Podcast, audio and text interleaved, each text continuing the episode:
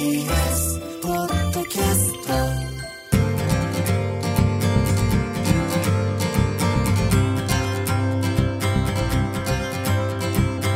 石川みです。日曜日のこの時間関東2000個の酪農家の皆さんの協力でお送りするこの番組6月は牛乳月間絞りたての話題をお届けします。石川み Dairy Life 牛乳月間です牛乳についてる賞味期限ってあるじゃないですか。これ始まりは製造年月日だったんですけども1948年に飲用牛乳に初めて表示されるようになって1970年に JAS 法によって牛乳以外の食品にも表示されるようになった。牛乳が一番最初だったんです。その後賞味期限や消費期限に今の状態にね変わっていったんですけどアメリカでも Use by これ消費期限。Best Before これ賞味期限です。やはり一般的になったのは1970年代からです。それよりさらに50年前およそ100年近く前に牛乳に初めて製造年月日をつけた男がいるとされています。されているというのはなかなか確証がつかめないからです。その男はなるべく証拠を残さないから。その男悪名高きシカゴマフィアの大ボスアル・カポネです。1920年代から30年代初めにかけてギャンブル売春そして禁酒法時代の密造酒といった違法ビジネスで大儲けしていました。その額は年間1億ドルにも上ったそうです。同時に彼は合法的なビジネスもしていましてちょうどその頃都市化の始まりアメリカ中西部では田舎から都会に越してきた人たちが牧場などではなく商店からバターや卵や牛乳を買い始めた時代。そこに目をつけたカポネは牛乳産業にも着手して中西部を牛耳るようにもなってきていました。それには様々な理由があったと推測されてるんですけどもまずですね一つ目自分の命すら危険にさらされるマフィアの仕事から足を洗い引退した時のための安全なビジネスを確保したかったからじゃないかと。もう一つは禁酒法が終わった後も酒の瓶詰め工場を牛乳用に使えるからそんな思惑があったんじゃないかと言われてるんですけども、実際彼はこんな発言をしています。毎日必要とされる品物を売らなきゃダメだ。酒はパーティーの時にジンやウイスキーを何杯か飲むだけ労働者は週末にビールを何本か飲むだけ1週間でそれだけ。でも牛乳を見ろよ。全ての家族で毎日食卓に必要なんだ。金持ちのやつらはコーヒーにたっぷり生クリームを入れるし大家族は子供たちに何ガロンものミルクを買うだろう。アルコールなんかより生乳の方がよっぽど儲けがあるってお前ら知ってたか？ああマジで俺たちはずっと間違った仕事をしてきちまったよ。そして実際1932年には牛乳工場であるミードムーアデイリーを購入しています。ちょうどこの頃カポネの友人あるいは親族ファミリーの一人が古くなって傷んだ牛乳を飲んで具合が悪くなったとされていてこれを知った彼はビジネスにとってマイナスになると感じたそう。そこで兄弟のラルフ・カポネに命じ牛乳業界に圧力をかけ製造日の日付をつけさせたのではないかとされています。事実工場購入後の1年後1933年にシカゴでは牛乳瓶に初めて製造日をつけることが義務化されました。これには証拠はないんですが証言があります。ラルフ・カポネの孫娘83歳になるディオドラ・カポネは著作アンクル・アル・カポネの中で私のおじいさんラルフは衆議堂に行ってはロビー活動をして牛乳業界に圧力をかけ牛乳ボトルに日付をつけさせたのよ。だから組織の中での彼のニックネームはボートルズとそう呼ばれていたのよ。古くなった牛乳を飲んだ人が病気になったりしないようにするのは牛乳産業に投資していたカポネファミリーにとっては当然のことです。欲しいものは絶対に手に入れる。彼のやり方が結果生乳の鮮度を保つようになったと。同時にまともな方法で稼げる方法にもなったようです。今では当たり前の賞味期限や消費期限犯罪者でありながらある意味優れたビジネスマンでもあったアルカポネのおかげかもしれないと思うとなんだかちょっと楽しいです。石川稔。石川みのるやってますデイリーライフこの方をゲストにお迎えしています。東海大学理学部科学科教授の関根義香先生です。よろしくお願いします。であの東海大学でその先生はどんな研究をまず？はい、はい、えっと私はですね環境と健康の化学というですね、えー、こういう研究やっておりまして、はい、えー、環境中にどんな化学物質があるのか、うん、それが人間に悪さしないのか、うん、あるいは人間にですね人間から出てくるこのガスこれが環境にどう影響するのか、まあ、こんなことことを研究しています。お互いなんですね。はい。実はあの、科学、化学というのはですね、これ英語ではケミストリーと言うんですけども、これは相性という意味でして。よくね、カップルなんかで、そうです、そうです。彼女と出会った時にケミストリーを感じたって言ったりするじゃないですか。そうですね。相互作用。相互作用ですね。はい。もともとはですね、あの、空気中にある、今でいう PM2.5 というですね、これの研究をやっていました。東日本大震災の時の研究もされてたんですね。そうですね。PM2.5 の研究をしてまして、一番最初の頃、はい。で、これをですね、大学の屋上でですね、集めていたんですけども、うん、ちょうどその時に原発で事故が起こりまして、はい、放射性物質がもしかしたら飛んできて神奈川まで来てるんじゃないかと思って調べてみたら、本当に来てたんです。じゃあ PM2.5 に吸着されてそうなんです、そうなんです。え？その粉塵を介して、人間がのくすってしまいますと、いわゆる内部被爆というですね、こういうことが起こりますんで、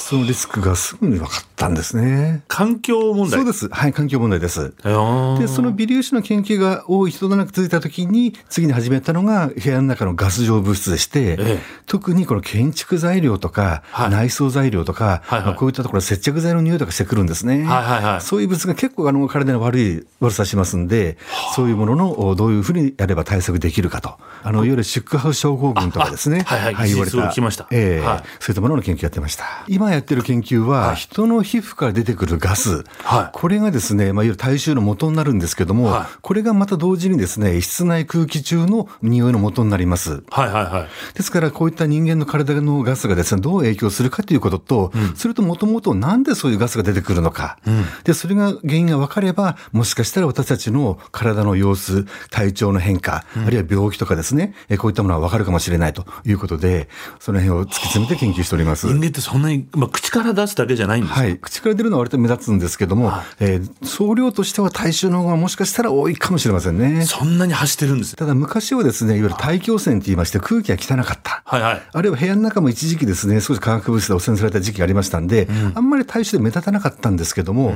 ずいぶん空気がですね、日本は綺麗になったんですね。はい、その結果、相対的に大衆はクローズアップされてまいりまして、へですから、まあ最近進めるハラスメントとかですね、はいはいはい、そんな言葉もありますけども、ちょっとね、あの、大人の人の対象が気になるっていうですね、うんうんうん、こういう方が少し増えつつあるんですね。不快なちょっと匂いだったりすると、はい、体に影響があるもん、ね、そうですね。あの、一昔前は、まあちょっとそれは臭いだけだからちょっと我慢しなさいと。はいはい、あるいはなんか健康悪くてもそれは気のせいでしょうみたいなこと言われ方してたんですけども、うん、微量ではあるんですけども、人の健康に影響することが分かってきたんですね。あと自然がこう出してる香りもあるじゃない？そうですね。木の香りがありますね。僕登山が好きでよく行くんですけど、はい、えー、まあいい香りで。いい香りですよね。はい。はい、ああいうものも。そうですね。ああいうものも、あの十分この都市部にもですね、緑がありますとそういうの出てきますんで、まあ、そういったあの緑のあの成分っていうのは割とこうリラックス効果とかあると言われてるんですね。はいはいはい、ですので、こういったものをですね、増やしていくことは、まあ、一方ではいいいいことかなと思ってるんですが、うんうん、ただちょっと心配なのがですね、うんうん、あの、今、地球温暖化ということが懸念されてますけれども、はいはい、空気中の二酸化炭素の濃度が徐々に徐々にこう上がってるんですね。はいはいはい、そうなりますと、二酸化炭素ってのは実は植物、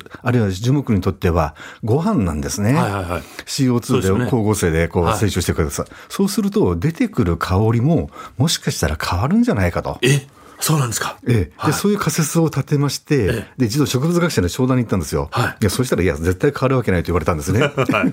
ですが、逆にそれで当初を燃やしまして、ええ、で、実際や実験やってみたら、はい、あの、わずかに CO2 が少し、ほんの少し上がるだけでも、香りがガラッと変わるんです。え、ガラッとですか？ガラッと変わります。違う香りになるぐらい。はい、そうです。はあ、人間がニンニク食べたらニンニク臭いみたいな。あ、そうそうそう、そういう感じですね。ちょっと、でも、取りすぎたら、ええ。体質が変わってそうそうですねはいじゃあ本当にさっきのケミストリーじゃないですけどはい、て相互作用。はい。でしかもあの植物の香りというのは自然界では動物とか他の植物の間の、まあ、コミュニケーションを取っている手段なんです、はい、人間にとっては言葉みたいなものなんですね。それが変わってしまうということなんです。例えばある植物はもともと出していた匂いで、はあ、まあ、害虫を寄せ付けないというですね、はいはい、こういう性質が本来あったはずなんですけども、うん、匂いが変わることによってくっついちゃうと。おろはい。こうなりますとですね、あの、おのずと自然界のバランスも乱れていく。はい。なんかあの自然由来のこうなんかスプレーとか虫除けスプレーとかあるじゃないですか。あそういうものを使ってるわけですもんね。はい、そうですね。植物の。はい、そういうのが香りが変わっちゃうと、使えなくなっちゃうし、動物たちも困っちゃいますよね。はい、そういうことなんですね。だそういった意味でのまあコミュニケーション、自然界におけるまあ香りの変化によるコミュニケーションの変化、あるいは混乱ですね。こういったことが起こるんじゃないかなというですね。そんなことを考えています。そっか食、えっと、草食動物なんかは食べられるものの香りが変わっちゃったらちょっと戸惑っちゃいますよね、えそうですよね。はい。一番大事な環境もなるべく環境をまあまあきれいにしていくというのがまた大前提ですね、うんうん、えー、一方で今度はどうしても相対的人間の香りっていうのが大衆がですね。クローズアップされてきますんで、はい、こちらをですねやっぱりちょっとどうしようかなというですね、はい、そういう今段階に来てますね。でちょっとその人間の個人的な質問なんですけど、はい、夕方こうウォーキングとかしてると、ええ、お風呂の時間だと川沿いを歩いてると排水がすごくシャンプーの匂いとか、まあ、いい香りなんですけど、え、あまりにもすごくて、はい、こんなに出してなんか吸ってるんだろうなと思ったりして、はい、そうですね。いいのかな、こういう香り成分。はい、まあ、一つはこう匂いが顕在化してしまう、いつもなんかそういう匂いが絶えてしまうというですね、はいはい、まあ、こういった問題あります、うん、で。それがいい匂いと感じる方もいらっしゃいますけども、うん嫌な匂いだと感じる方もやっぱりいらっしゃいますし、うん、逆にそういう化学物質がですね、非常に敏感な方がいらっしゃいまして、過敏な体質の人、はい、そういう方にとってはですね、多分相当これ、息苦しいですね、えー、生活空間になってると思いますね。で先生、一つ気になっていることはまだありまして、はい、例えばちょっと安い中国製のものをこう買ったりすると、ええ、特にそれは中国製だったんですけど、うん、それゴム製品プラスチック製品で、うんすっごい香り、うん、匂いが強すぎて、はい、頭痛くなる時あったんですけど、うんはい、あれ何ですかね？はい、それやっぱり危険な化学物質の可能性がありますね。やっぱそういうことあるんですか？あります。はい、ですから実は日本もですね、以前はそういう問題があったんです。はいはい、ところがですね、日本の場合、日本の化学工業界が自主規制いたしまして、うん、そういったものをなるべく減らし減らしましょう。ちゃんとやってらっしゃるんですね。はい。はい、例えば印刷物もそうです。印刷物の匂いもなるべく減らしましょうというですね。あ、じゃあそういうのは輸入に関しては別にそこで規制はされ、はい、匂いの規制はないわけないです。そうです。。それがある程度の量でしたらね、きちんとそういう自然の浄化作用でできます。で人間もそういう化学物質を分解する能力ありますんで、きれいにできるんですけども、度が過ぎると度が過ぎると、その分解がうまくいかなくなりますので、悪い影響が出てくる可能性はありますね。なるほど、はい、香りも分解してるんですね、そうです、そうです。はい。というわけで話はつきませんが、時間となってしまいました。関根先生には来週もご出演していただきます。石川稔デイリーライフ。今週のゲストは、東海大学理学部科学科教授の関根義川先生でした。ありがとうございました。ありがとうございました。石川稔デイリーライフ。石川稔がやってまいりましたデイリーライフ。この番組では皆さんからのメッセージをお待ちしております。メールアドレスはミルクアットマーク TBS.CO.JP 採用させていただいた方にはミルクジャパンのオリジナルグッズと番組ステッカーをプレゼントさせていただきます。番組公式ツイッターもあります。ハッシュタグミルク954をつけてつぶやいてみてください。関根先生もう香りからねいろんなことにこう関係していくのでこれからもどんどん話が広がっていきます。ちょっと楽しみにしていていただきたいと思います。まあ、匂い香りのこの原因と作用化学というのはケミストリーで物事の総合作用ということをもとに研究をされているというふうにおっしゃっていました。最近こう雨の日も多くなってきてちょうど僕あの忙しかった1週間が終わってやっと一息ついて明日休みだっていう時にですねその日が雨だと知って逆にちょっと楽しみにしていました。家でのんびりできてよく寝てちょっとだけ仕事して窓を開けて庭の雨を楽しもうかななんて思っていました。すると友人からメッセージが届きまして彼は人より恵まれている環境にあるのにそれにちょっと気づいてないみたいでいろいろ悩んでます。朝から雨だやんじゃいそうと書いてありました。スカンジナビア半島に古くからあることわざに悪い天気というのはない。服が悪いだけだというのがあるそうです。人生には天気のように自分の意思ではどうにもならないことがあると思います。でもそれをどう捉えるかで随分と変えることができるような気がします。石川稔デイリーライフこの番組は関東2000個の酪農家関東生乳関連の提供でお送りしました。石川稔。